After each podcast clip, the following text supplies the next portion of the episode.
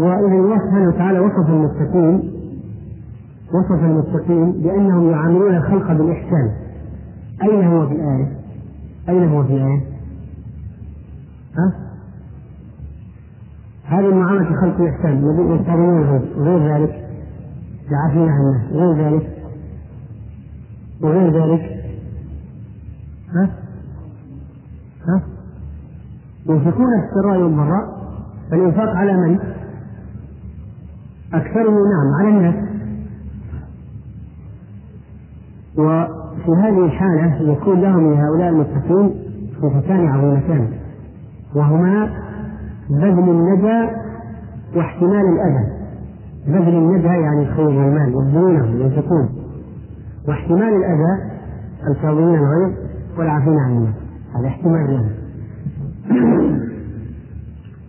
وقوله إذا فعلوا فاحشة أو ظلموا أنفسهم ذكروا الله هذا يدل على أن المتقين قد يقع منهم أحيانا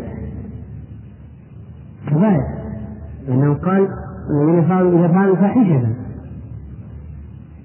فقد يقع منهم كبائر لكن سرعان ما يتوبون توبة عظيمة. ولا يصرون على الصغائر بل حالهم دائما في التوبة والاستغفار. ولا شك أن من تعاريف التوبة هو ترك الإصرار من لوازم التوبة ومعنى ذكر الله يشمل الذكر اللساني وذلك ما هو أعظم منه هو الذكر القلبي يعني ذكر معاونة الله وبطشه وعقابه فتابوا وأنابوا بسرعة ولم يواصلوا على المعصية ويصروا عليها. هؤلاء الذين إذا الذين هؤلاء الذين اتقوا إذا مسهم طائف من الشيطان تذكروا فإذا هم مذكورون. فما أخرجهم عن كون المتقين قال إن الذين اتقوا إذا مسهم طائف من الشيطان تذكروا فإذا هم مذكورون. طيب. لو أن إنسانا أذنب فتاب ثم أذنب ثم تاب ثم أذنب ثم تاب ثم أذنب ثم تاب. هل ينظر له؟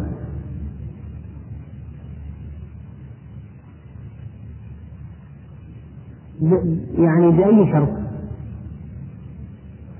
إذا كانت توبته صحيحة وصادقة فإنه يغفر له ولو رجع في اليوم الواحد إذا كانت توبته صادقة وصحيحة يعني كل ما مر يذنب يعزم أن لا يعود هذا عزم مؤثر في نفسه لكن بعد ذلك يذنب فهذا يتوب الله عليه. كما جاء في الحديث. أذنب عبد ذنبا فقال ربي إني عملت ذنبا فاغفر لي فقال الله علم عبدي أن له ربا يغفر الذنب ويأخذ بالذنب قد غفرت لعبدي. ثم فعل الثانية والثالثة والرابعة كل ذلك. هذا يحمل على أنه ثم قال الله عز وجل فليعمل ما شاء. يعني قد علم عبدي أن له ربا يأخذ بالذنب معنى ذلك أن توبته هذا محمول على أن توبته في كل مرة صحيحة. توبته في كل مرة صحيحة. أما المتلاعب المستهزئ الذي يقول بطرف لسانه فهذا لا يدخل في الحديث. و قال صلى الله عليه وسلم التائب من الذنب كمن لا ذنب له. التائب من الذنب كمن لا ذنب له. بل ورد من صفات المؤمن أنه يذنب فقال صلى الله عليه وسلم ما من عبد مؤمن إلا وله ذنب يعتاده الفينة بعد الفينة. أو ذنب هو مقيم عليه لا يفارقه حتى يفارق الدنيا. إن المؤمن خلق مفتنا توابا نسيا إذا ذكر ذكر. رواه الطبراني بن عباس وهو صحيح. فقوله مفتنا يعني يبتليه الله بالذنب ثم يتوب فيتوب الله عليه. يبتليه الله بالذنب ثم يتوب فيتوب الله عليه. وهكذا. مفتن توابا. دائما يتوب. نسيا. ينسى أحيانا. لكنه إذا ذكر ذكر. فليس من شرط المتقي أنه لا يذنب ولا من شرط المؤمن أنه لا يذنب لكن أنه يذنب فيتوب إلى الله توبة صحيحة. توبة صحيحة. ولذلك بعض الناس يذنب فيقول ثم يذنب فيقول إذا أنا ألعب. خلاص ما لا داعي للتوبة. ما الفائدة؟ هذا لعب. فنقول هناك فائدة كبيرة. إذا صدقت التوبة هناك فائدة كبيرة ألا وهي أنه يغفر لك في كل مرة. ولذلك قيل الحسن ألا يستحي أحدنا من ربه يستغفر من ذنوبه ثم يعود؟ ثم يستغفر ثم يعود. يعني قال إذا قال السائل يعني هذا الإنسان يستحي من الله. كل مرة يتوب ويذنب يذنب ويتوب ويتوب. هذا يترك يعني أحسن. قال الحسن ود الشيطان لو ظفر منكم بهذه فلا تمنوا من الاستغفار فلا تمنوا من الاستغفار. يود الشيطان إنك تقول خلاص كل مرة أتوب وأتوب وأتوب صارت مسألة لعب. إذا هذه التوبة غير صحيحة. لا لنا ما في فائدة من التوبة. فالمؤمن يتوب. مهما كانت ذنوبه فإنه يتوب. وقال عمر بن عبد العزيز رحمه الله من أحسن منكم فليحمد الله ومن أساء فليستغفر الله فإنه لا بد لأقوام من أن يعملوا أعمالا وظفها الله في رقابهم وكتبها عليهم. وفي رواية أخرى أنه قال أيها الناس من ألم بذنب فليستغفر الله وليتب فإن عاد فليستغفر الله وليتب فإن عاد فليستغفر الله وليتب فإنما هي خطايا مطوقة في أعناق الرجال وإن الهلاك كل الهلاك في الإصرار عليها. فنحن مكتوب علينا الذنب مكتوب علينا. كتب على ابن آدم حظه من الزنا. مدرك ذلك لا محالة. كتب على ابن آدم حظه من الزنا فهو مدرك ذلك لا محالة. فزنا اليدين البطش وزنا العينين النظر المحرم وزنا الأذنان الاستماع المحرم وزنا وزنا اللسان وزنا اليد وزنا الرجل المشي محرمات والفرد يصدق ذلك أو يكذبه في النهاية. فهو مكتوب على ابن آدم حظه من الزنا. من هذا الشيء المكتوب عليه والذي لا يتوب. وهذه المسألة ليست فتح باب المعاصي وإنما الإنسان يجب أن يجاهد نفسه فإذا وقع في الذنب عرف أنه مكتوب عليه وليس قبل الوقوع يقول مكتوب عليه في فرق. لو واحد لو قال إنسان أنا مكتوب علي الذنب ويفعل الذنوب فنقول هذا من جهلك. متى تعرف أنه مكتوب عليك؟ بعد وقوعه أما قبل الوقوع فأنت مطالب بالمجاهدة. وليس أن تقول إذا حضرت دواعي المعصية يعني قبل أن تقع فيها لكن حضرت دواعي المعصية تقول أنا مكتوب علي المعصية ثم ترتكبها. هذا ضلال لا أنت تجاهد نفسك. فإذا وقعت في الذنب عرفت أنه مكتوب عليك. لأنك قد تجاهد نفسك ولا تذنب قد تجاهد نفسك وتنجو أنت متى تعرف أنها مكتوبة عليك؟ بعد أن تقع فيها. وليس قبل الوقوع. تقول الآن سأسقط لا محالة لا لأنك قد لا تسقط. وتجاهد نفسك. بل هذا هو المطلوب منك. فلا يصلح الاحتجاج بالقدر على المعصية. لكن إذا وقع الذنب وقع انتهى وحصل فأنت ترضى بقضاء الله من جهة المقدر والمكتوب أنه من الله فلا تعترض على الله وتقول لماذا أوقعتني مثلا. هذا الاعتراض كفر. لكنك ما ترضى بما حصل منك من جهة نفسك ما ترضى يعني من جهة المقدور من الله أنت مسلم وراضي لكن هل أنت راضي عن نفسك؟ لو واحد قال هل نحن نرضى بالقضاء والقدر في المعاصي؟ نرضى ولا ما نرضى؟ نقول فيها تفصيل إذا كان من جهة أفعال الله فأنت ترضى وتسلم ما تعترض على قضاء الله وتقول لماذا أوقعتني في المعصية يا رب هذا قضاء الله أوقعك في المعصية لحكمة. وربما تكون أنت بعد التوبة أحسن مما كنت قبل الذنب. وربما تكون بعد التوبة أحسن مما كنت قبل الذنب. لكن فأنت من جهة فعل الله أنت راضي ومسلم. من جهة فعل الله وتقدير الله للذنب عليك أنت راضي ومسلم. لكن من جهة فعل نفسك وما قدمته يداك فأنت غير راضي ولا مسلم لنفسك حصل وإنما أنت لائم ومعنف لنفسك وتائب هذا هو الجواب. الواحد قال هل نحن نرضى بأقدار الله في المعاصي؟ فيقول جواب فيه تفصيل. من جهة أفعال الله طبعا نحن نرضى ونسلم أما من جهة أنني أنا فعلت الشيء هذا المحظور لا أرضى ولا أسلم لنفسي بل ألوم نفسي حتى أقول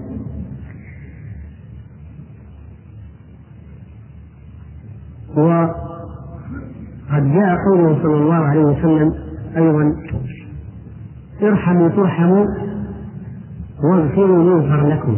ويل لأقماع قول ويل للمصرين الذين يصرون على ما فعلوا وهم يعلمون. الذين يصرون على ما فعلوا وهم يعلمون. فالله سبحانه وتعالى الرسول صلى الله عليه وسلم هنا ذم الذين يصرون. ذم الذين يصرون. وقوله ويل لأقماع القول أحد تفاسير هذه العبارة أقماع القول يعني أذنه مثل القمع المفتوح من جهتين. يدخل فيها الكلام ثم يخرج من الجهة الأخرى. هذا عند العامة يقول يدخل كلام من هذه الأذن ويخرج من الأذن الأخرى. قيل هذا هو تفسير لأقماع ويل لأقماع القول أقماع القول الذين جعلوا آلهتهم مثل القمع. يدخل فيه الكلام من طرف ويخرج من طرف فلا يستفيدون شيئا. فلا يستفيدون شيئا. لا حكمة ولا موعظة حسنة. فلا ينتفعون من ذلك بشيء مما يسمعون و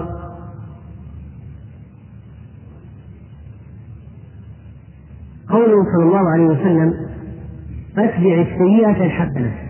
تمحها قد يراد بالحسنة التي هي وراء السيئة. قد يراد بها التوبة وقد يراد بها أي حسنة أخرى. فمثلا إذا أذنب الإنسان ذنبا مثلا نظر إلى امرأة أجنبية تعمد ثم يريد أن ينفو هذه السيئة فماذا يفعل؟ يأتي بحسنة هذه الحسنة ماذا تكون؟ ممكن تكون توبة. يعني يقول مثلا اللهم أنت ربي لا إله إلا أنت خلقتني وأنا عبدك وأنا على عهدك وهذك ما استطعت أعوذ بك من شر ما صنعت. أبوء لك أعترف بنعمتك علي وأبوء بذنبي فاغفرني فإنه لا يغفر الذنوب إلا أنت. ويعزم أن لا يعود وهو قد أقلع عنها. ويندم لازم يندم. ويترك المعصية ويعزم أن لا يعود. ويأتي بالتوبة فيما وبين الله طيب هذه ممكن تكون ناحية. عمل آخر. لو أنه توضأ وصلى ركعتين. من أجل الذنب. فتوضأ له عمل صالح وركعتين عمل صالح. إذا هذه أخرى لو أنه ذهب فتصدق يمكن. لو أنه مثلا ذهب فاعتمر. كذلك. لو أنه مثلا جهز غازيا أو بر والديه أو وصل رحمه أو أغاث منهوفا أو أطعم جائعا أو قضى دين إنسان أو مشى في حادث أخيه أو تبع جنازة أو عاد مريضا أو زار قبر مقبرة. فكل هذه الأشياء هي أعمال صالحة تكفر الذنب. المهم أنه يتبع السيئة بحسنة لتمحو هذه السيئة سواء كانت الحسنة توبة أو أعمال أخرى أو صام يوما لأجل هذا.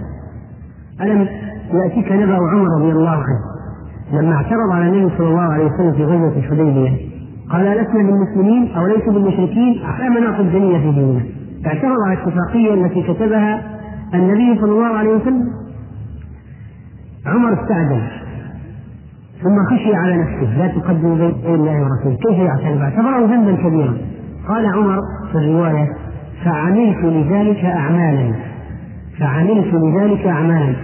يعني من أجل هذه المعصية التي ارتكبها اعترض على النبي صلى الله عليه وسلم. قال عملت لذلك أعمالا. هذه الأعمال إيش هذه؟ صدقات عشق رقاب صيام أيام أو أشياء كثيرة عملها عمر من أجل هذا العمل. فإذا ممكن الواحد لو أنه وقع في فاحشة ذنب كبير فإنه ينوي بأعمال معينة تكفير هذا الذنب فينوي بعمرته أو حجه أو صدقته أو عتقه أو زيارته أو عيادته أو صلته أو صيامه ينوي من أجل هذا العمل يعمل أعمال من أجل هذا العمل بالذات. وهذا من من الأشياء الجيدة في التوبة أن الإنسان يعمل أعمال صالحة معينة مخصصة لمحو هذا الذنب المعين. مثلا ذنب عظيم وقع. فماذا يفعل؟ يعمل أعمال صالحة مخصصة لأجل هذا الذنب. لأن عمر قال فعملت لذلك أعمالا فعملت لذلك أعمالا خاصة لأجل هذا. خاصة لأجل هذا الذنب. نعم. حسب حجم المعصية يحدث لها أعمال صالحة. تفوقها. لتفوق المعصية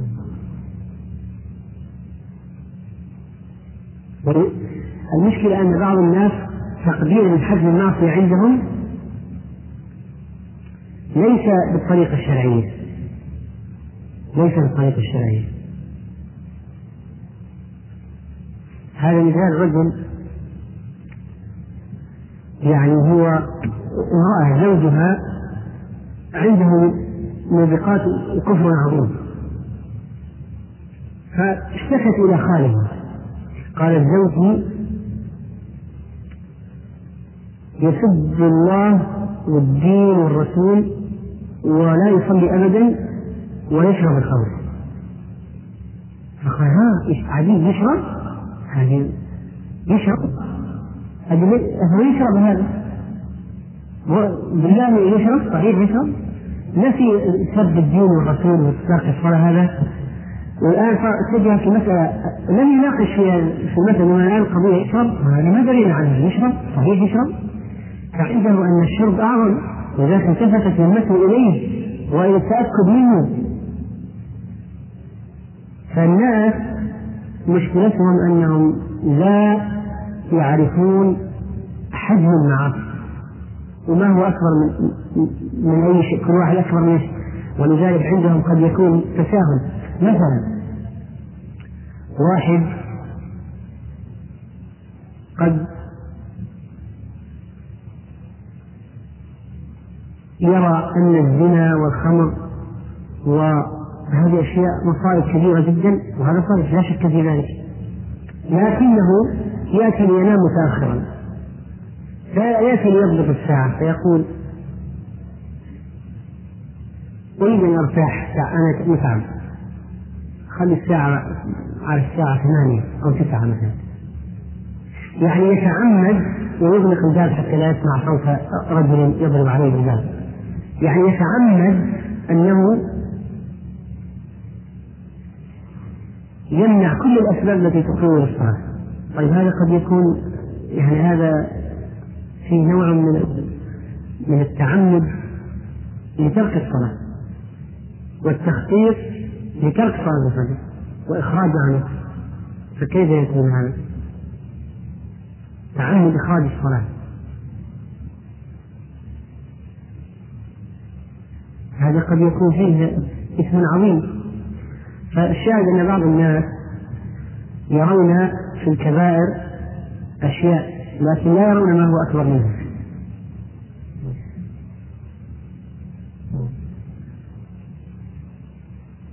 طيب وقال بعض السلف قال إذا أسأت سيئة في سريرة فأحسن حسنة في سريرة وإذا أسأت سيئة في علانية فأحسن حسنة في علانية ليكون لكي تكون هذه بهذه. هذه بهذه. فكأنه يقول إذا عملت سيئة في العلن أعمل حسنة علنية وإذا عملت سيئة في السر فأعمل حسنة سرية. طبعا هذا توجيه لكن ليس هذا هو كل شيء لأن التوبة سرية بينك وبين الله في جميع الحالات سواء كانت المعصية علنية أو غير علنية ما هو مثال الحسنة العلنية؟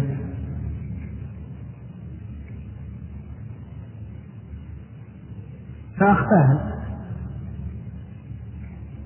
مثل الأذان. الأذان مثلا حسنة عملية علنية صح ولا لا؟ صلاة الجماعة الجهاد الحج.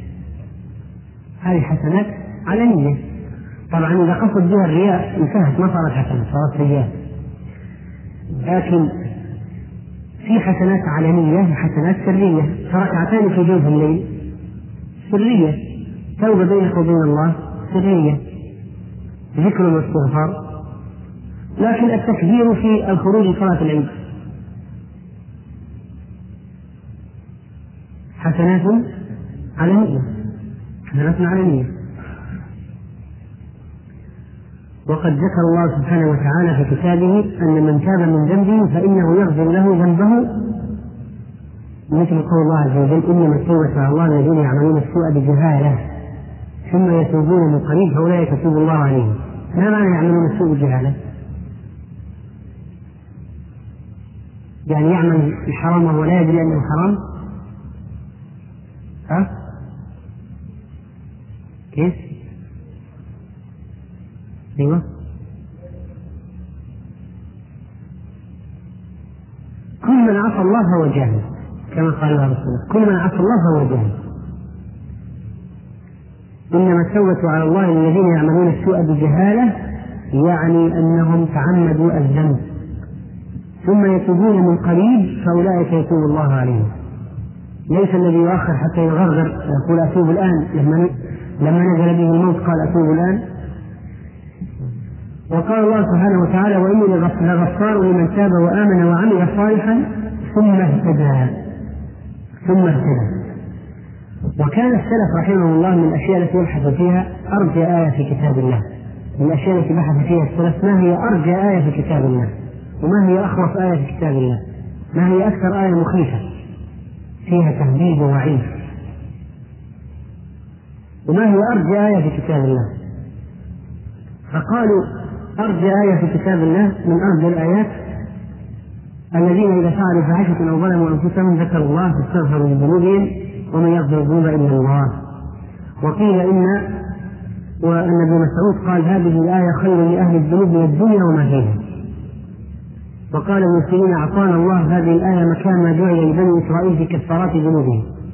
كانت من بني إسرائيل مثلا كانت بعض معاصي بني إسرائيل لا تكفر إلا بالقتل لما عبدوا العجل ماذا كانت كفارة عبادتهم العجل؟ أن يقتل بعضهم بعضا. هذا على التوبة. تكفير ذنوب ذنب عبادة العجل أن يقتل بعضهم بعضا. فأمروا بحمل السيف. كل واحد يحمل السيف على الآخر.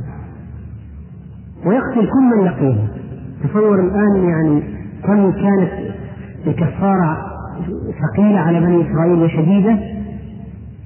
جعل كفارة ذنبهم من عبادة العجل أن يقتل بعضهم بعضا أمروا بذلك فحمل السيف حمل السيف. كل كل واحد يقتل كل من لقيه حتى قتل الرجل ولده وأخاه وأباه ويقتل ابنه وأي امرأته وأي شيء. كل الذين عبدوا العجل كانت التوبة عليهم أن يقتل بعضهم بعضا حتى قيل قتل منهم ستون ألفا. حتى نزلت التوبة من الله أن الله تاب عليهم وأنهم يكفوا عن القتل. أما هذه الأمة فقد سمها الله فصار أكبر ذنب التوبة سهلة فيه. وكانت التوبة من قبلنا أنهم أنه ربما مسألة تصل إلى القتل يقتل بعضهم بعضا. هذه هذه التوبة ما يمكن أن يتاب عليهم إلا بأن يقتل بعضهم بعضا. وكما كانت المسألة في الغنائم الغنائم إذا غنموا جمعت بعد القتال والمعارك مع الكفار فتنزل نار من السماء فتأكلها. أما هذه الأمة خفف الله عليهم وصارت الغنائم من حقهم. توزع على المقاتلين كما أمر الله. و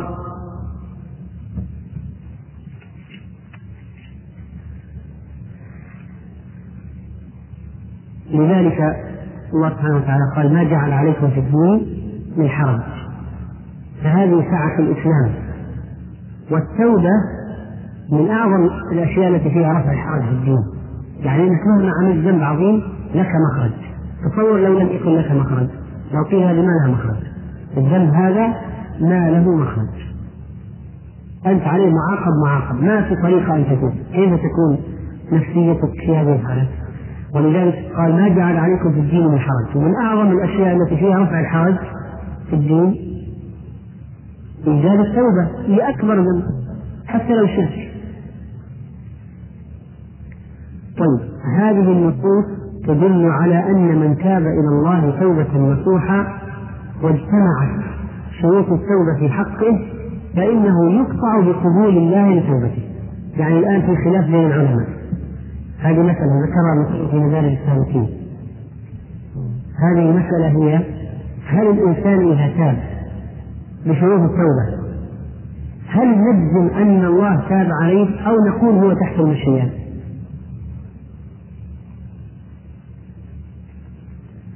عرفنا المسألة الآن؟ المسألة الآن لو واحد تاب توبة بشروطها هل نجزم أن الله تاب عليه؟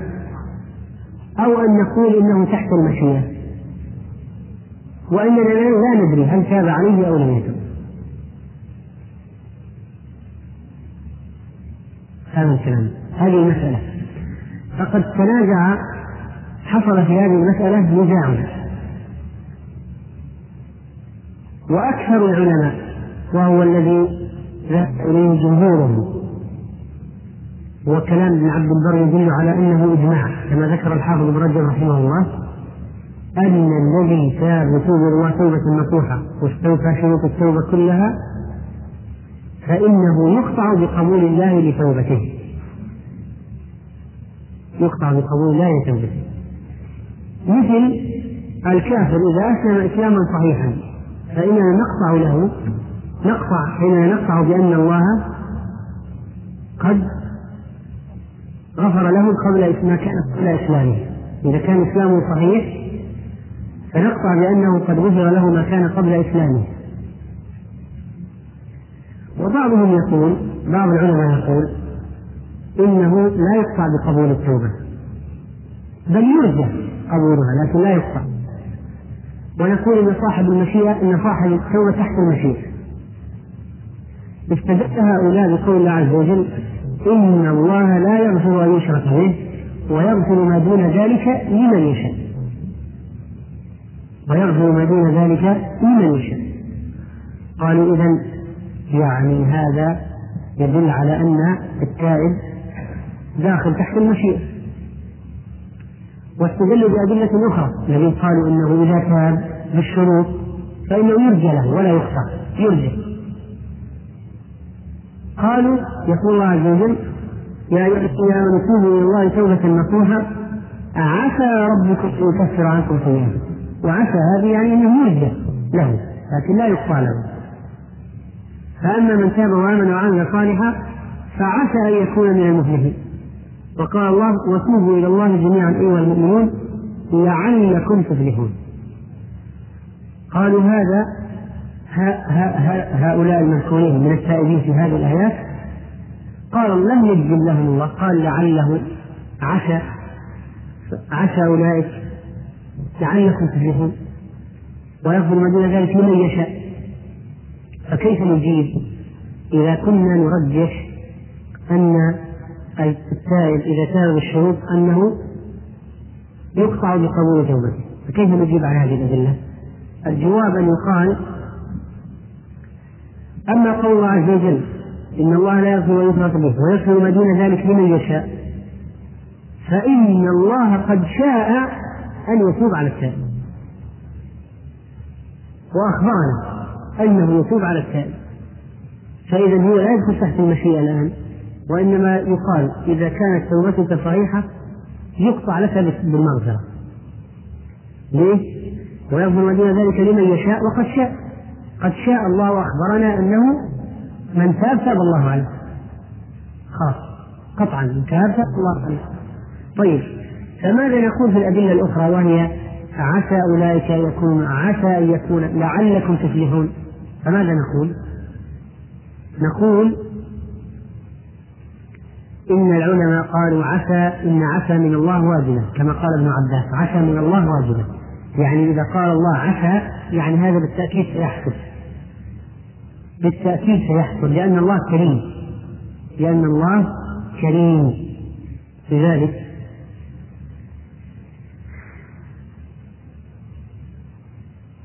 كل آية فيها عسى فهي موجبة. كل عسى من الله موجبة يعني أنه سيحصل بالتأكيد.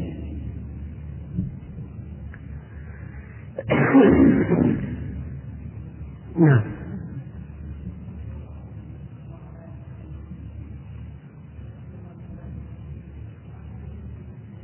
من قال من الذين يتوب كيف خصصتها؟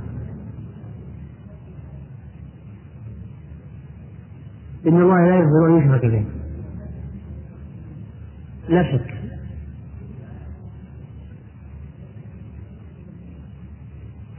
هي أن يتب من الذنب. نحن متفقين جميعا أنه لم يتب من الذنب هو تحت المشيئة. إذا كان ذنب ليس بشرك. إذا كان ذنبه شرك وكفر هذا في النار ما فيها كلام. فحق وعيد. يعني الله عز وجل حق. هو الذي جزم له بالنار. أن الكفار في النار. الكفار والمشركين ما هم داخلين تحت الأشياء. الكفار والمشركين في النار. الذين يذنبون ذنوب غير الكفر شيء ما نقطع لهم بشيء. نقول تحت المشيئة. تحت المشيئة. إن شاء عذبهم وإن شاء غفر لهم. لكنهم استحقوا استحقوا العقوبة. صح ولا لا؟ استحقوا العقوبة. لكن هل يعذب أو لا يعذب؟ هذا راجع إليه سبحانه. فقد يتوب على على أناس وقد عملوا سيئات كثيرة جدا ولا يعذبون هذه تحت المشيئة. طيب.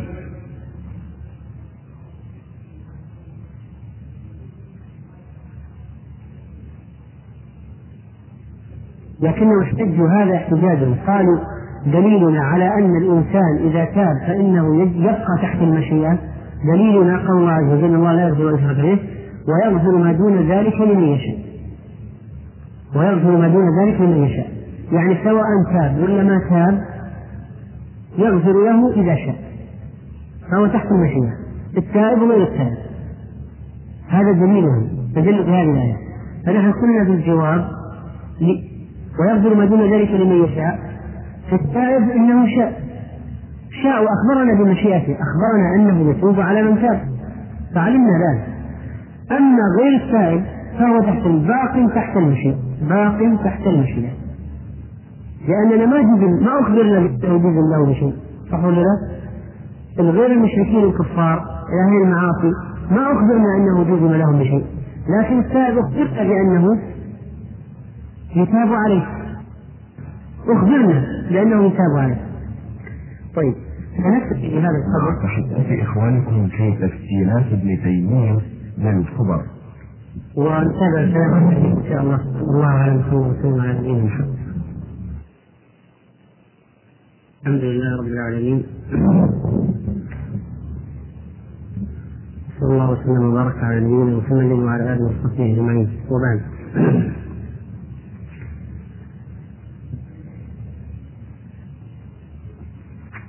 ثلاثين في شرح الحديث الثامن عشر من هذه الأربعين النووية وهو حديثه صلى الله عليه وسلم الذي أوصى به معاذ رضي الله عنه فقال له اتق الله حيثما كنت.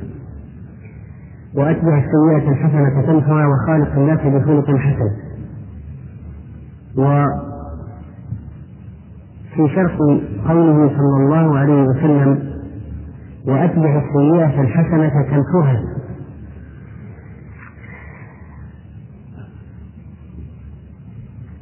فإن الحسنة في هذا الحديث أتبع السيئة الحسنة يراد بها التوبة ويراد بها ما هو أعم من التوبة.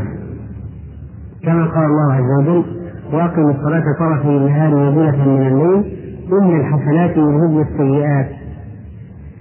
فمن أمثلة الأعمال الصالحة التي تكسر الذنوب غير التوبة الوضوء وصلاة ركعتين كما قال صلى الله عليه وسلم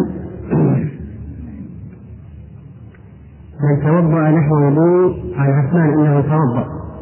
ثم قال رأيت رسول الله صلى الله عليه وسلم توضأ نحو وضوء هذا ثم قال من توضأ نحو وضوءه ثم قام فصلى ركعتين أو أربعا يحسن فيهن الركوع والخشوع ثم استغفر الله غفر له ثم استغفر الله غفر له. وقال صلى الله عليه وسلم من توضأ نحو وضوء هذا ثم صلى ركعتين لا يحدث فيهما نفسه غفر له ما تقدم من ذنبه. هذا الحديث حديث عثمان في الصحيحين أن النبي صلى الله عليه وسلم توضأ. ثم قال عثمان عثمان توضأ. ثم قال رأيت رسول الله صلى الله عليه وسلم توضأ نحو وضوء هذا. ثم قال من توضأ نحو وضوء هذا. ثم صلى ركعتين لا يحدث فيهما نفسه يعني خاشع لا يشرح في صلاته لا يحدث فيهما نفسه بغير الصلاة لا يحدث فيهما نفسه بشيء من الدنيا. غفر له ما تقدم من ذنبه.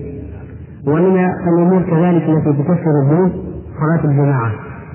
فقد جاء في الصحيحين عن أنس قال كنت عند النبي صلى الله عليه وسلم فجاءه رجل فقال يا رسول الله إني أصبت حجا فاقيمه عليه إني أصبت حجا فاقيمه عليه فقال ولم يسأله عنه ما سأله عن حد ما هو؟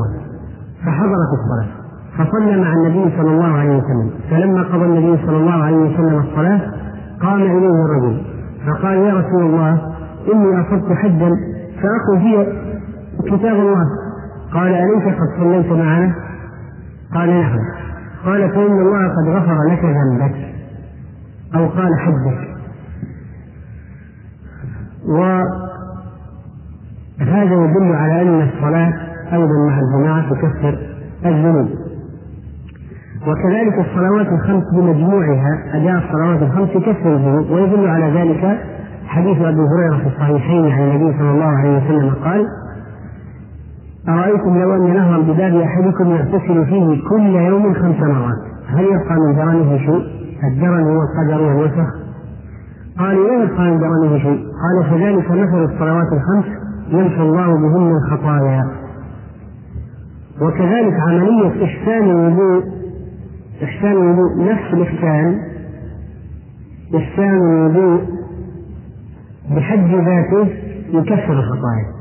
فقد قال صلى الله عليه وسلم من توضأ فأحسن الوضوء خرجت خطاياه من جسده حتى تخرج من تحت أظفاره والحديث الآخر معروف. خرجت خطاياه مع الماء أو مع آخر قطر الماء.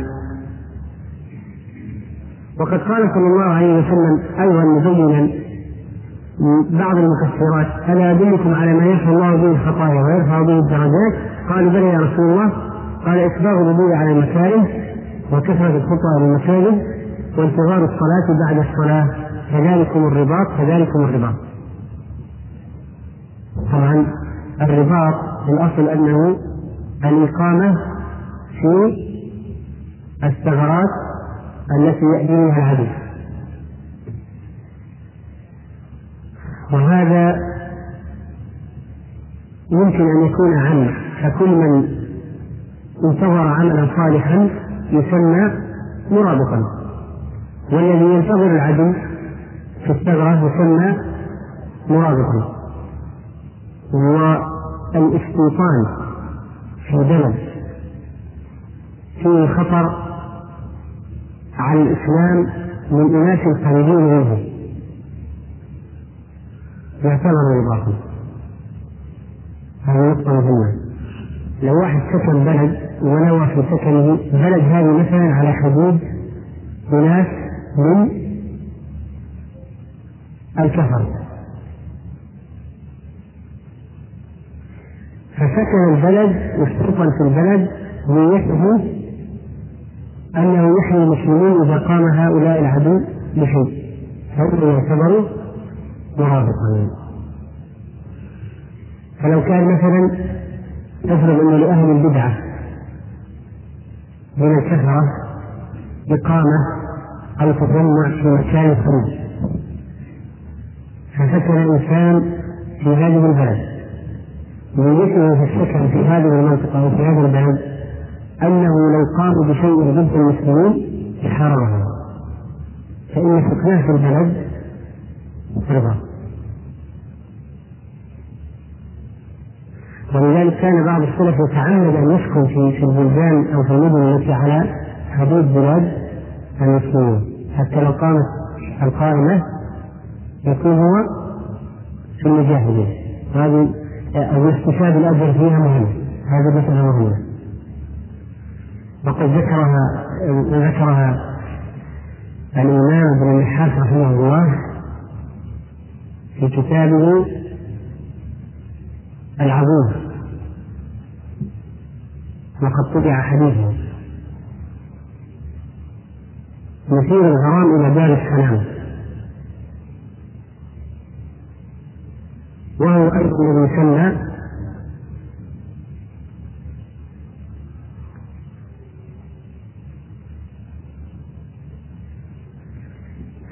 مثير الأشواق إلى بلاء إلى مصارع العشاق أو شيء من هذا.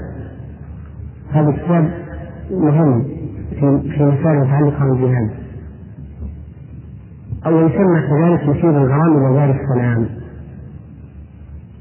مصارع العشاق هو نقصد بها المجاهدين الذين يعشقون الجنة.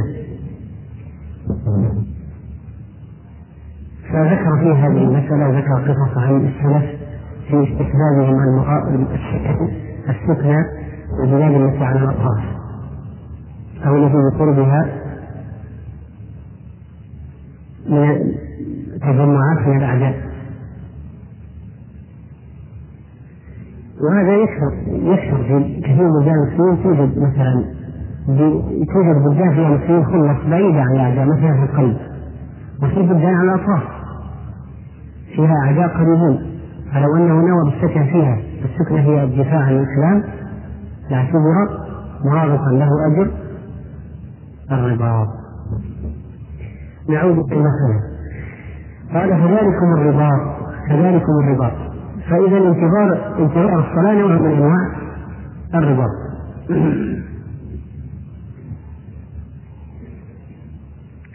وقد جاء أيضا في الحديث الصحيح أن الصيام يكفر الذنوب. كما قال صلى الله عليه وسلم من صام رمضان ايمانا واحتسابا غفر له ما تقدم من ذنبه. ومن صام رمضان ايمانا واحتسابا غفر له ما تقدم من ذنبه. هذا قيام الليل. ومن قام ليلة القدر بالذات إيمانا واحتسابا غفر له ما تقدم من ذنبه. هذه أيضا أمثلة أخرى لأشياء من الأعمال الصالحة التي تكسر السيئات. وكذلك الحج. كما ورد في الحديث الصحيح من حج هذا البيت فلم يعفث ولم يفسق خرج من ذنوبه كيوم ولدته أمه.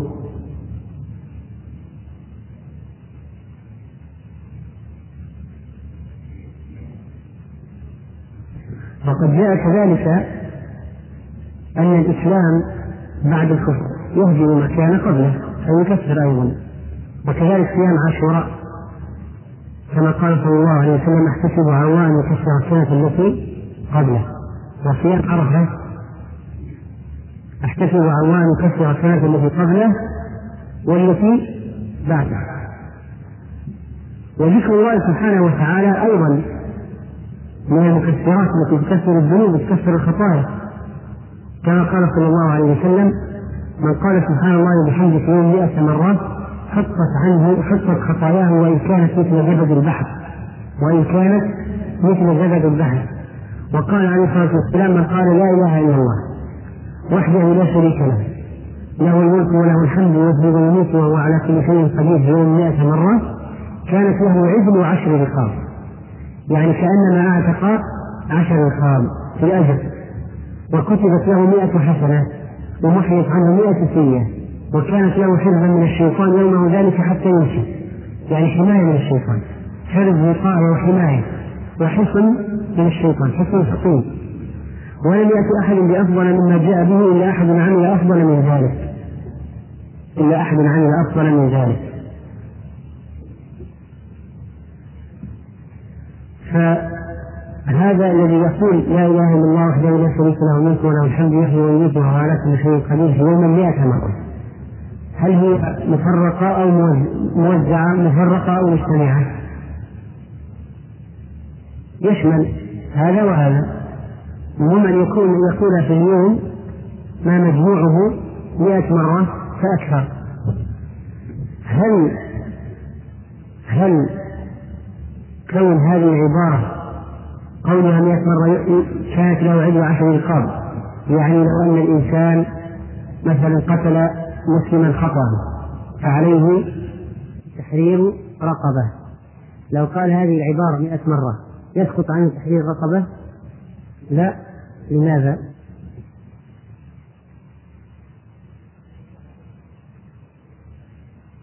لماذا؟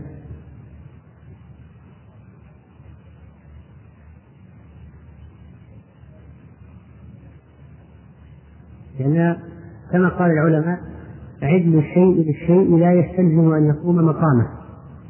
عدل الشيء للشيء لا يستلزم أن يقوم مقامه مثل قل والله أحد تعدل في القرآن. لكن هل لو أنك قرأتها في ركعة ثلاث مرات تغنيك عن الفاتحة؟ كأنك قرأت القرآن كله. لكن هل تغنيك عن الفاتحة؟ لا.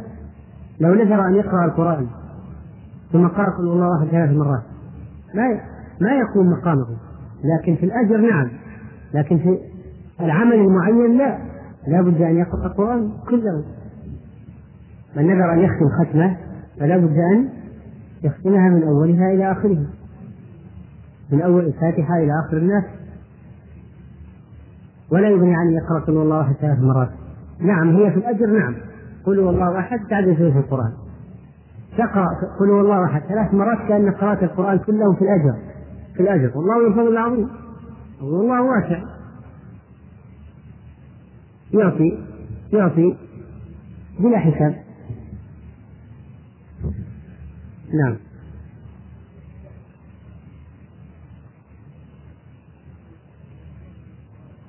بعد دخلنا في المسألة.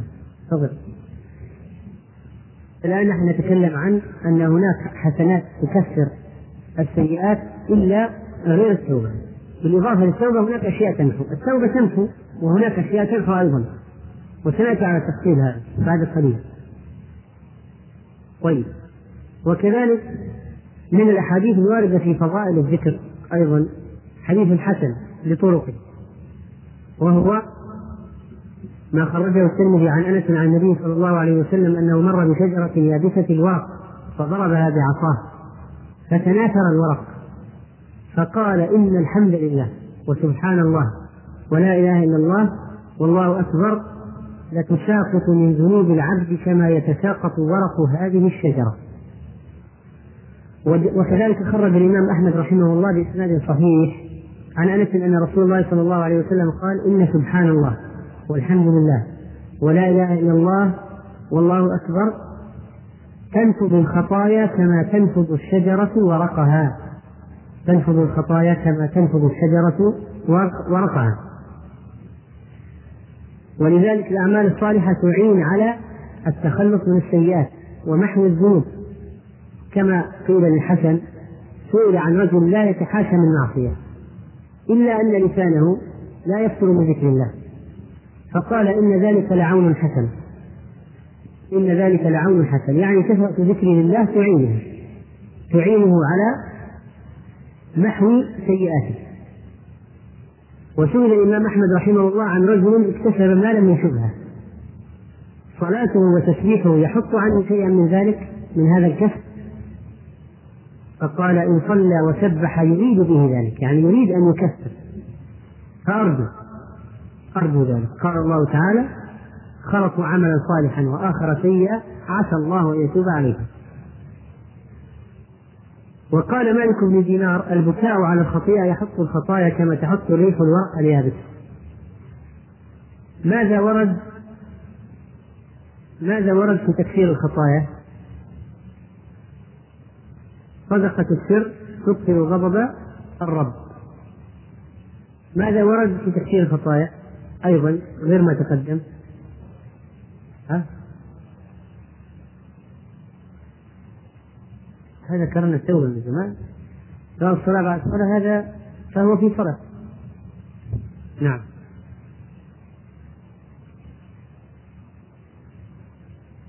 طيب الذكر هذا أيضا ذكرناه. نعم. نعم. ذكرناه.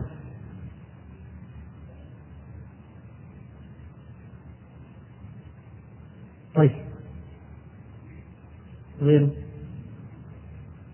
الأمراض تكفر والمصائب تكفر السيئات. قال صلى الله عليه وسلم نعم. شو الدليل؟ ها؟ الكلب الذي سقاه بخفه فغفر له. نعم. هذا هذا هو أصل حديث الباب. كل الكلام عليه. نعم. فغفر له. تأخير الأذى عن إماطة الأذى عن طريق المسلمين. نعم. وهذه ذكرناها. طيب. استلام الحجر الأسود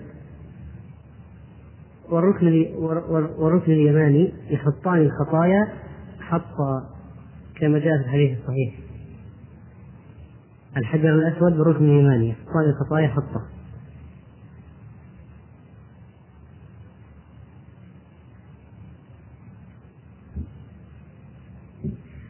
و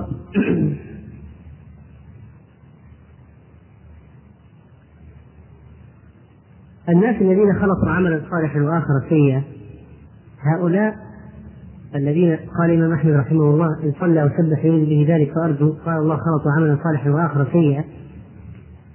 نحن نعرف أن الحسنه بعشرة أمثالها والسيئة بمثلها. لكن الناس يعني قال بعض السلف قال قال كلاما معناه وجدت أني صلحت على أن أعمل كل يوم تسع خطيئات وحسنة.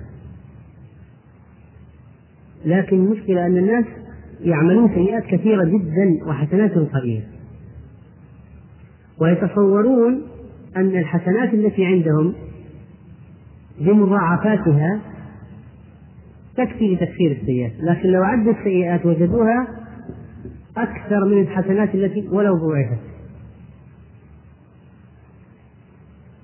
قال بعض السلف من جلس مجلسا من مجالس الذكر كثر به عشرة مجالس من مجالس الباطل لكن الناس متى يجلسون مجلس من مجالس الذكر؟ وكم مجلس من مجالس الباطل يجلسون؟ كم مرة يغتاب ويكذب وفي اليوم مثلا وكم مرة يعمل أعمال صالحة فهو نحن لو أننا نعمل يعني من الحسنات عشر السيئات ربما صارت المسألة فيها تعادل لكن الناس يعملون أكثر من ذلك سيئات أكثر من هذا طيب أثار الحافظ ابن رجب رحمه الله في شرحه لهذا الحديث مسألة مسألة قال اختلف الناس هل تكفر الأعمال الصالحة الكبائر والصغائر أم لا تكفر سوى الصغائر؟ ابن رجب رحمه الله اعتنى بشرح النقطة هذه الحديث وهي أتبع السيئات الحسنة تمحها اعتناء بالغا. وأطال النفس فيها جدا في شرح هذا الحديث. وهو بنفسه اعترف بذلك وقال بعد كلام طويل جدا قال إنني يعني أطلت الكلام في هذا الحديث أو في هذه المسألة بالذات من أجل حاجة الناس إليها. من أجل حاجة الناس إليها. حتى أنه ذكر استطرد استطرد كثيرا في هذه المسألة وحاجة الناس إلى معرفة ما يكثر السيئات وكيف تكفير السيئات في الإسلام هذه مسألة مهمة لأن تتعلق بها النجاة يتعلق بها النجاة من النار اختلف أهل العلم هل تكفر الأعمال الصالحة الكبائر والصغائر أم لا تكفر إلا الصغائر؟ طبعا التوبة تكفر الصغائر والكبائر صح ولا لا؟ طيب الأعمال الصالحة التي ذكرناها الآن ذكرنا أمثلة منها هل تكفر الصغائر والكبائر أم لا تكفر إلا الصغائر؟ يعني الكبائر تحتاج إلى توبة في جميع الحالات أما القول الراجح والأقوى قول الجمهور وقال ابن عبد البر إن عليه الإجماع وهو الذي رجحه الحافظ الرجل رحمه الله ونصره أن الأعمال الصالحة تكفر الصغائر والكبائر لا بد لها من توبة. وقال إن الله سبحانه وتعالى أمر عباده بالتوبة وجعل الذي لا يتوب ظالم. قال ومن لم يتوب فأولئك هم الظالمون. واتفقت الأمة على أن التوبة فرض. ولو كانت الكبائر تكفر بالوضوء والصلاة وأداء بقية الأركان ما ما احتاج إلى التوبة وهذا باطل بالإجماع. وهذا باطل بالإجماع. يعني لو كان مجرد أداء العبادات وأعمال الصالحة يكفر الكبائر بدون حاجة إلى توبة معناه خلاص سقطت صارت التوبة ليست بواجبة. ولا يحتاج إلى توبة الإنسان. مجرد أن يؤدي الشعائر والعبادات خلاص تكفر الكبائر والصغائر. طيب أجل أين مكان التوبة إذا؟ أين موقعها؟ قال إذا لا بد للكبائر من توبة. وأما الأعمال الصالحة فتكفر الصغائر. وكذلك قال لو أن الكبائر تكفر بالفرائض لم يبقى لأحد ذنب يدخل به النار. وهذا يشبه قول المرجئة. ويدل على ذلك أحاديث منها قول النبي صلى الله عليه وسلم الصلوات الخمس والجمعة إلى الجمعة ورمضان إلى رمضان مكفرات لما بينهن ما اجتنبت الكبائر. معناها هذه العبادات تكفر السيئات إلا الكبائر إلا الكبائر. وقال صلى الله عليه وسلم ما من امرئ مسلم تحضره صلاة مكتوبة فيحسن وضوءها وخشوعها وركوعها إلا كانت كفارة لما قبل من الذنوب ما لم يؤت كبيرة وذلك الدهر كله. هذا الحديث في صحيح مسلم وذلك الدهر كله فإذا الصلاة خمس كفارات ما بينهن ما اجتنبت الكبائر. بعضهم زعم أن الأعمال الصالحة تكفر حتى الكبائر. ومن هؤلاء ابن حزم رحمه الله وقد تولى ابن عبد البر الرد عليه في كتابه التنوين وقال هذا قول يؤدي للاتكال وترك التوبة. وترك التوبة. وفي بعض كلام العلماء بعض العلماء ما يشير إلى هذا المعنى. يعني أن الأعمال بعض الأعمال الصالحة تكفر حتى الكبائر مثل كلام ابن المنذر رحمه الله في حديث قيام ليلة القدر. قيام ليلة القدر. أن من قام ليلة القدر غفرت له ذنوبه يعني حتى الكبائر. فوجه ابن رجب رحمه الله كلام المنذر. قال فإن كان مرادهم يعني مراد هؤلاء. الذين قالوا بتكفير الكبائر بالأعمال الصالحة أن من أتى بفرائض الإسلام وهو مصر على الكبائر تغفر له الكبائر فهذا باطل قطعا. يعني الذي يصر يقوم بالفرائض ومصر على الكبائر ثم نقول إن هذه الفرائض تكفر كبائره التي هو مصر عليها فهذا القول باطل قطعا. وأما إذا أراد قال القائل من أولئك القوم أن من ترك الإصرار على الكبائر وحافظ على الفرائض وما تاب من الكبائر. فإنه يحتمل يعني تكفر ذنوبه هذا محتمل وارد. يعني ما, ما يصر على الكبائر ويقوم بالفرائض فتكفر ذنوبه هذا وارد ممكن. لكن الصحيح الذي عليه الجمهور أن الكبائر لا تكفر بدون توبة. لابد يعمل لها أعمال مخصوصة ويأتي بتوبة مخصوصة لأجل هذه الكبيرة. حتى تمحى. والتوبة واجبة ومن لم يتب فأولئك هم الظالمون. طيب لو أن إنسان استدل قال يقول الله عز وجل ومن يتق الله يكفر عنه سيئاته ويعظم له أجرا. قال خلاص واحد واحد عمل سيئات كذا ثم اتقى الله وما تاب اتقى الله. أليس ظاهر الآية أنه يكفر عنه سيئاته ويعظم له أجرا؟ أن الكبائر تكفر؟ الجواب لا لأنه ما وضح لنا ما هذه السيئات صح ولا لا؟ قالوا من يتق الله يكفر عنه سيئاته ويعظم له أجره. هو قال إنه يكفر عنه حتى الكبائر لم يذكر ذلك. ثم أنه هل يمكن أن نتصور إنسان يتقي الله ولا يتوب؟ من الكبائر التي فعلها؟ هل يتصور؟ ما يمكن. ثم إن هناك من الأحاديث ما يدل على أن الكبائر لا بد لها من التوبة وهو حديث عبادة بن الصامت. قال كنا عند رسول الله صلى الله عليه وسلم فقال بايعوني على أن لا تشركوا بالله شيئا ولا تسرقوا ولا تزنوا. وقرأ عليهم الآية فمن وفى منكم فأجره على الله ومن أصاب من ذلك شيئا ما هو ذلك؟ يعود على إيش؟ السرقة والزنا وهذه كبائر. فعوقب به عوقب به سواء بالحد إقامة الحد عليه مثلا فهو كفارة له. ومن أصاب من ذلك شيئا السرقة أو الزنا فستره الله عليه. يعني ما وصل إلى الإمام ولا ولا دري به ولا عرف بل ستره الله ولا عوقب عليه في الدنيا. فهو إلى الله إن شاء عذبه وإن شاء غفر له. إن شاء عذبه وإن شاء غفر له. ولذلك العلماء قالوا كما جاء في الحديث من أتى حجا من أتى منكم حجا فأقيم عليه فهو كفارته فالحدود كفارات لأهلها الحدود كفارات لأهلها. فمن زنى وهو غير محصن وجلد مئة جلدة فإنه كفارة. يعني يمحو الحد يمحو يمحو سيئات الزنا. يمحو الذنب.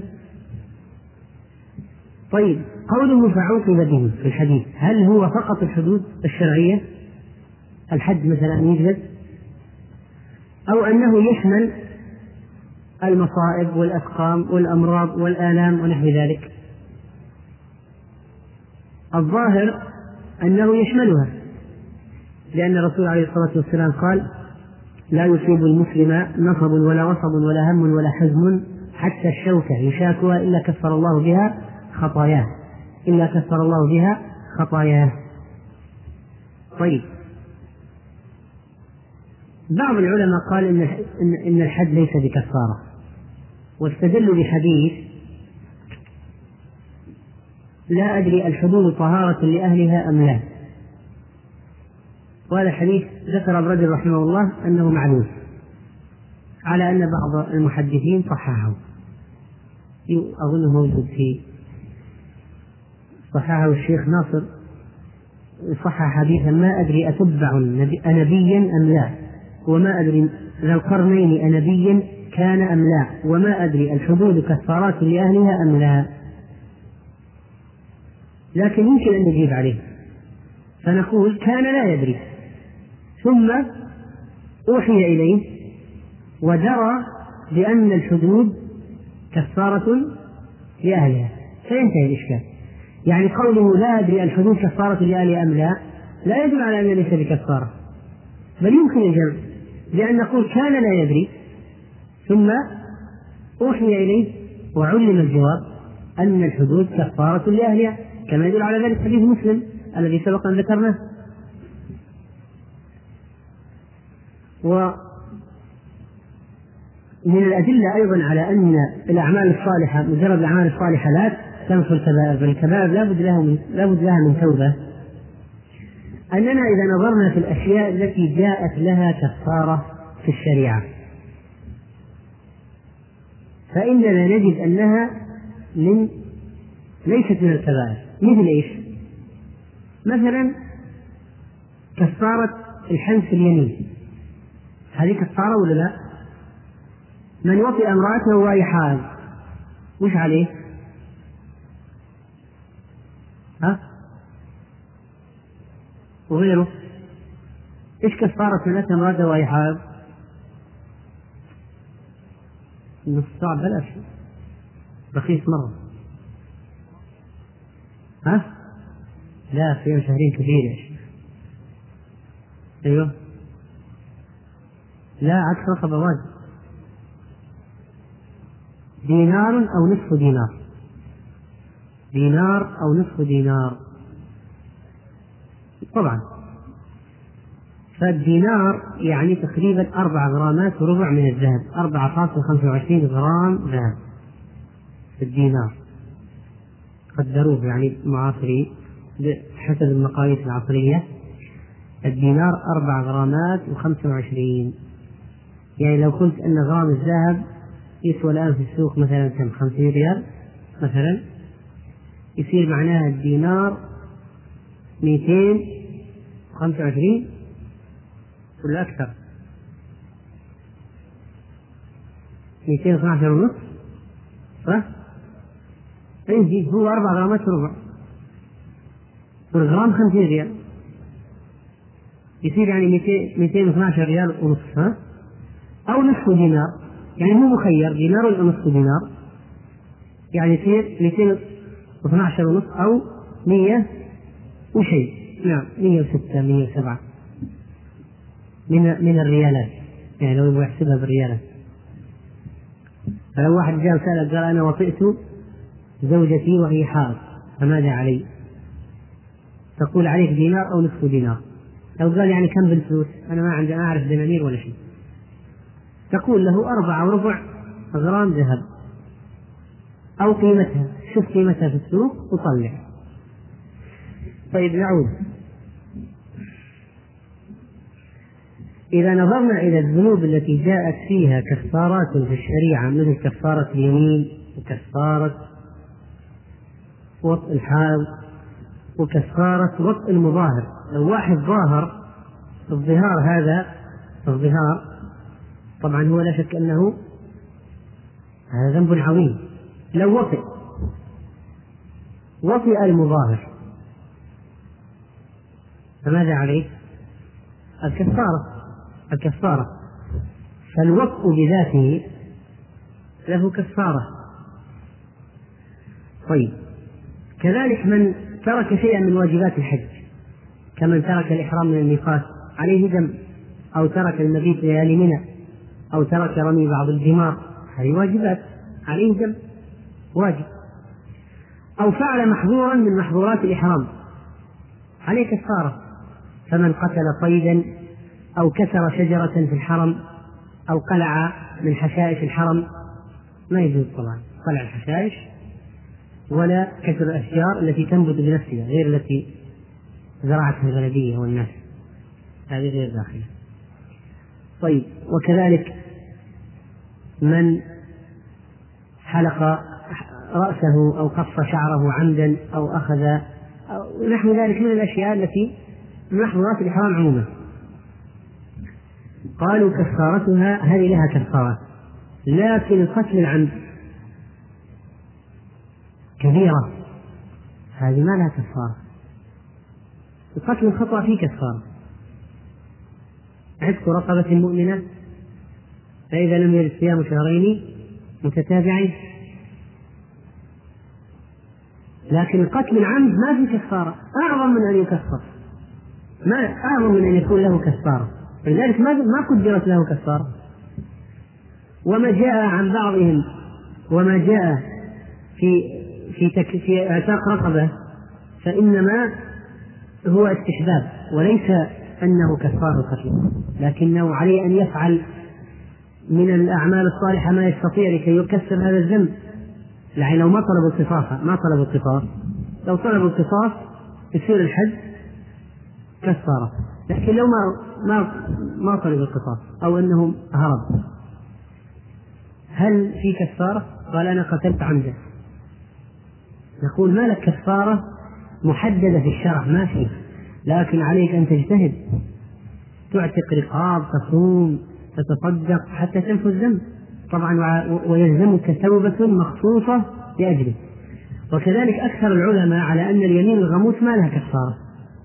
فلو واحد حلف يمين كاذب غموس تغمس صاحبها في النار. والإثم. قال أنا هل لي كفارة؟ قلنا لا. الكفارة أنك تحلف على شيء أنك ما تفعل شيء ثم تفعل. مثلا أما أنك تحلف بالله أنه ما حصل كذا وهو قد حصل هذه يمين غموس فأكثر العلماء أن ما لها كفارة أعظم من أن تكفر. يحتاج لها أعمال معينة مخصوصة. أقصد يحتاج لها أعمال توبة مخصوصة لأجلها وأعمال كثيرة حتى تمحوها. اليمين الغموس وقال بعضهم يكثر مع التوبة. وكذلك قد جاء في صحيح مسلم عن ابن عمر أنه ضرب عبدا له فأعتقه. ضرب العبد وأعتقه. وقال ليس لي فيه من الأجر مثل هذا وأخذ عودا من الأرض. يعني قال أنا على عتق العبد ما لي أجر. ليش؟ قال لأني سمعت النبي صلى الله عليه وسلم يقول من لطم مملوكه أو ضربه فإن كفارته أن يعتقه. فصارت هذه بهذه يعني الآن يلا تسب. كفر عتقه مقابل الضربة واللطمة فهذه بهذه فصار كأن ما له شيء عليها من الأجر. فهذه ذنب وهو لطم العبد. وما هي كفارته؟ عتقه طيب. فإذا قال بعض العلماء نلاحظ أن الكبائر هذه ما لها كفارة.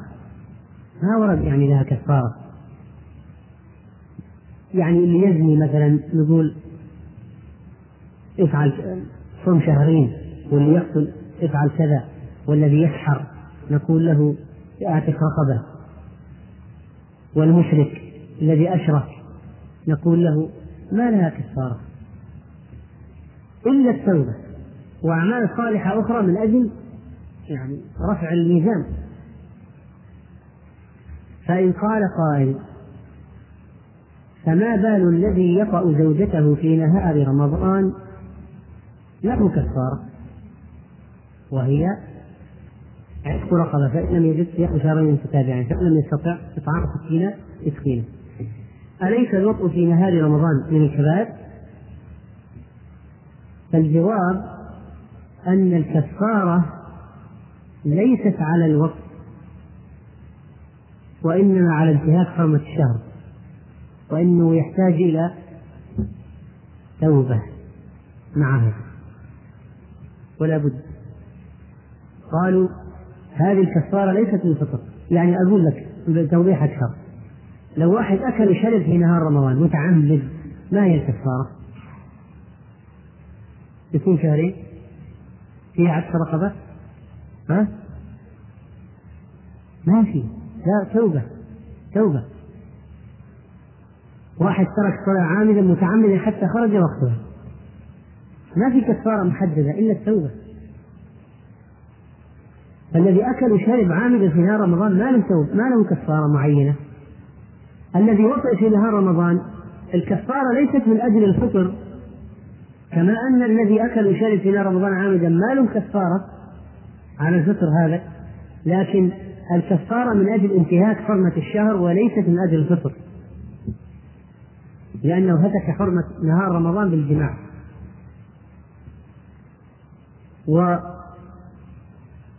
ولهذا لهذا فإن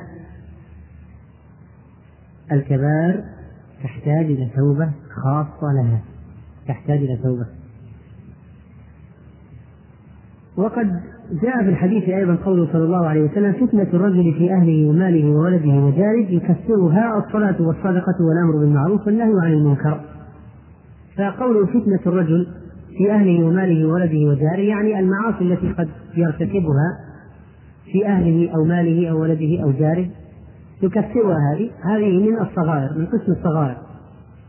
طيب لو واحد قال الرجل الذي جاء للنبي صلى الله عليه وسلم وقال له إني أصبت حدا فأقمه عليه. فتركه حتى لما صلى مع الجماعة قال له إن الله قد غفر لك حدك هل يدل على أنه هذا الرجل آه أن أنه فعل كبيرة وما احتاج إلى توبة بمجرد الصلاة في الجماعة وجرت له؟ الجواب لا، لماذا؟ أول شيء هل في تصريح في الحديث أن هذا من الكبائر؟ أن حد الرجل هذا من الكبائر؟ ما في تصريح. لأننا نعلم أن المعاصي كلها من هي انتهاك حدود الله كما قال الله عز وجل تلك حدود الله ومن يتعدى حدود الله فقد ظلم نفسه حدود الله كثيرة تلك حدود الله فلا تعتدوها ثم الرجل لما جاء قال يا رسول الله إني أصبت حجا فأقيمه علي. جاء نادم ولا كان مصر؟ جاء نادم والندم توبة. فما يجي واحد يقول هذا الرجل الذي عليه حد افرض أنه حد كبيرة يعني. افرض. نمشي معه. هل هو مصر؟ حتى تقول والله يعني شوف ما أحتاج إلى توبة. صلى مع الجماعة قال اذهب غفر لك. لا وإنما جاء نادما والندم توبة. معناه رجل تائب فاذا الكبيرة تحتاج إلى إلى توبة. كذلك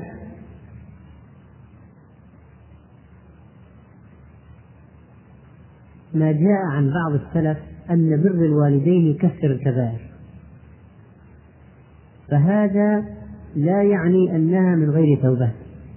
وإنما أرادوا أن يظهروا عظم حق الوالدين وأن يفتحوا بابا لصاحب الكبيرة لكي يعمل من الصالحات ويستزيد حتى يتوب الله عليه ولذلك جاء عند الإمام أحمد والترمذي من حديث ابن عمر أن رجلا أتى النبي صلى الله عليه وسلم فقال يا رسول الله إني أصبت ذنبا عظيما فهل لي من توبة؟ قال هل لك من أم؟ قال لا. قال فهل لك من خالة؟ قال نعم. قال فبرها قال فبرها يريد واحد يبحث لنا صحة هذا الحديث. من يبحث لنا صحة الحديث. رواه أحمد والترمذي.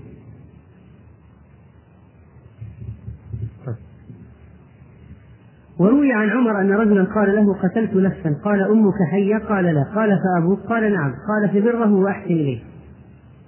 ثم قال عمر لو كانت أمه حية فبرها وأحسن إليها رجوت أن لا تطعمه النار أبدا. وقد جاء عن ابن عباس بإسناد على شرط الشيخين رواه البخاري في الأدب المفرد إسناده صحيح أنه أتاه رجل فقال إني خطبت امرأة فأبت أن تنكحني. وخطبها غيري فأحبت أن تنكحه فغرت عليها فقتلتها. فغرت عليها فقتلتها فهل لي من توبة؟ قال أمك حية؟ قال لا. قال تب إلى الله عز وجل وتقرب إليه ما استطعت. فذهبت فسألت ابن عباس.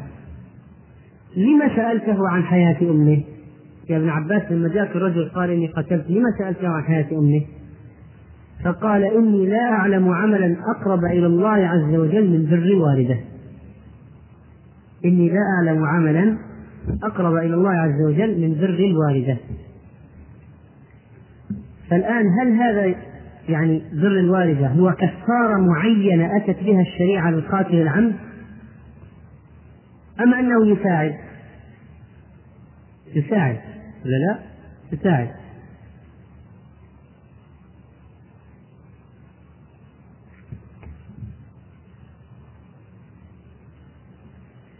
وعلى أي حال في جميع الحالات الآن نرجع إلى المسألة الأصلية ينبغي على المسلم أن يخاف من الذنوب حتى لو تاب منها.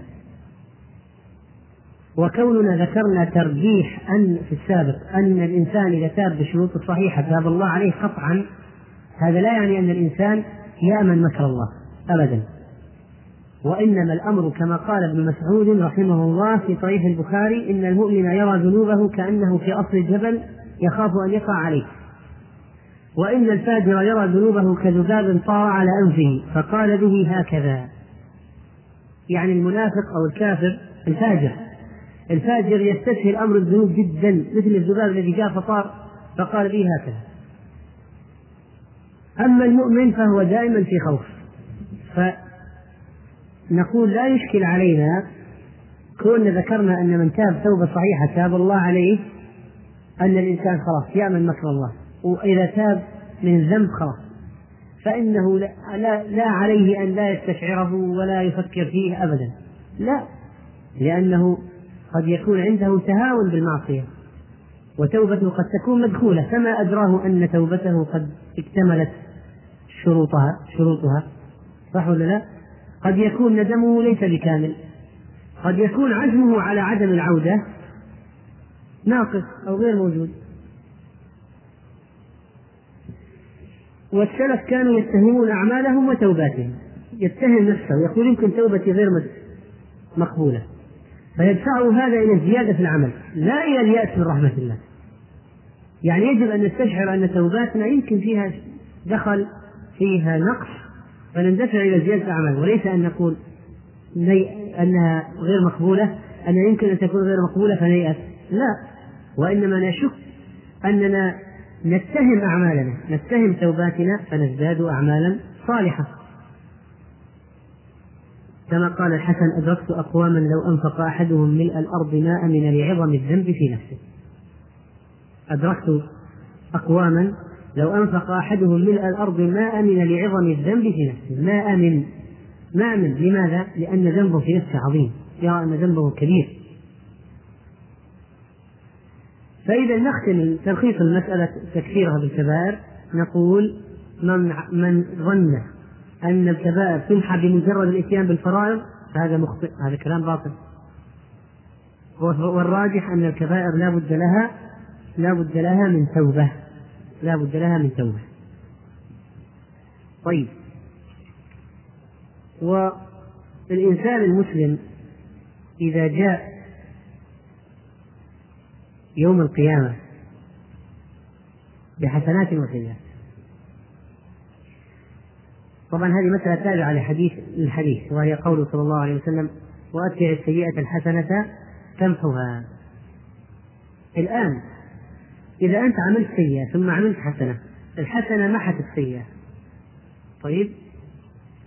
الحسنة لما تمحو السيئة الحسنة تبقى ولا تطير مع السيئة؟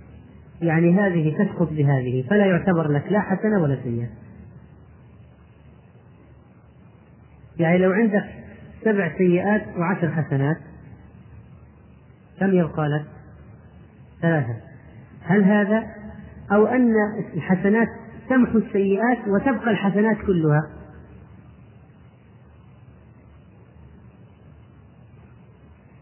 لو واحد عنده مئة حسنة وسبعين سيئة يدخل الجنة.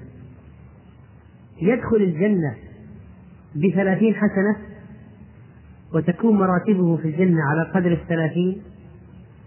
أو أن السيئات تسقط ويدخل الجنة بالمئة كلها ويرتفع في الجنة على هذه المئة.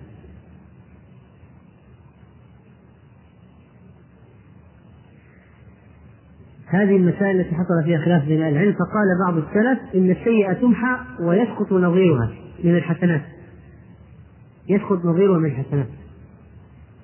ولا يدخل الجنة إلا بالحسنات الزائدة فقط. أما الباقي هذه تمحو هذه.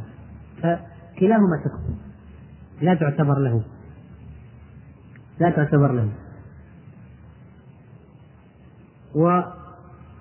ولذلك قال أيضا قال بعضهم أن هذه المقاصة بين الحسنات والسيئات تسقط الحسنات المقابلة للسيئات وينظر إلى ما تبقى بعد المقاصة. وينظر إلى ما تبقى بعد المقاصة. فإذا بعض العلماء قال يثاب بالجميع بجميع الحسنات إذا كانت أكثر من السيئات. وبعضهم قال لا لا يثاب إلا بالقدر الزائد فقط. لا يثاب إلا بالقدر الزائد وجاء في بعض الأحاديث ما يدل على أن الأعمال الصالحة تمحو السيئات مع بقائها. تمحو السيئات مع أنها تبقى الحسنات هذه تبقى. لا تفنى بمحو السيئات وأنها تبقى. كما قال صلى الله عليه وسلم ألا أدلكم على ما يمحو الله به الخطايا ويرفع به الدرجات؟ لاحظ. ألا أدلكم على ما يمحو الله به الخطايا ويرفع به الدرجات إسباغ الوضوء على المكاره وكثرة الخطى إلى المساجد وانتظار الصلاة بعد الصلاة فماذا يدل الحديث هذا؟ على أن هذه الأعمال الصالحة ماذا فعلت؟ حطت الخطايا ورفعت الدرجات وكذلك قوله صلى الله عليه وسلم من قال لا إله إلا الله وحده لا شريك له. مئة مرة. كتب له مئة حسنة ومحيت عنه مئة سيئة وكانت له عدل عشر رقاب. فماذا تلاحظ في الحديث؟ كتب له مئة حسنة ومحيت عنه مئة سيئة. المئة حسنة المكتوبة موجودة مثبوتة ولا راحت بالمحو؟ موجودة. نقول كتبت له مئة حسنة ومحيت عنه مئة سيئة. وكانت له علم عشر رقاب. وكذلك قول الله عز وجل حتى إذا بلغ أشده وبلغ أربعين سنة قال رب أوزعني أن أشكر نعمتك التي أنعمت علي وعلى والدي وأن أعمل صالحا ترضاه وأدخل وأصلح لي في ذريتي إني تبت إليك وإني من المسلمين. أولئك الذين نتقبل عنهم. أحسن الذين أحسن أحسن ما عملوا نتقبل عنهم. أحسن ما عملوا ونتجاوز عن سيئاتهم في أصحاب الجنة. معنى ذلك أن الذي يتوب توبة نصوحة سيئاته تكفر عنه وحسناته تبقى له. وحسناته تبقى له. إذا تاب توبة نصوح. إذا تاب توبة نصوح. إذا ما دام باقي دقيقة إذا نكتفي بهذا. فسننهي الكلام عن هذا الحديث إن شاء الله في الغد. والله أعلم وصلى الله وسلم على نبينا محمد. الحمد لله رب العالمين. وصلى الله وسلم وبارك على نبينا محمد وعلى آله وصحبه أجمعين. وبعد.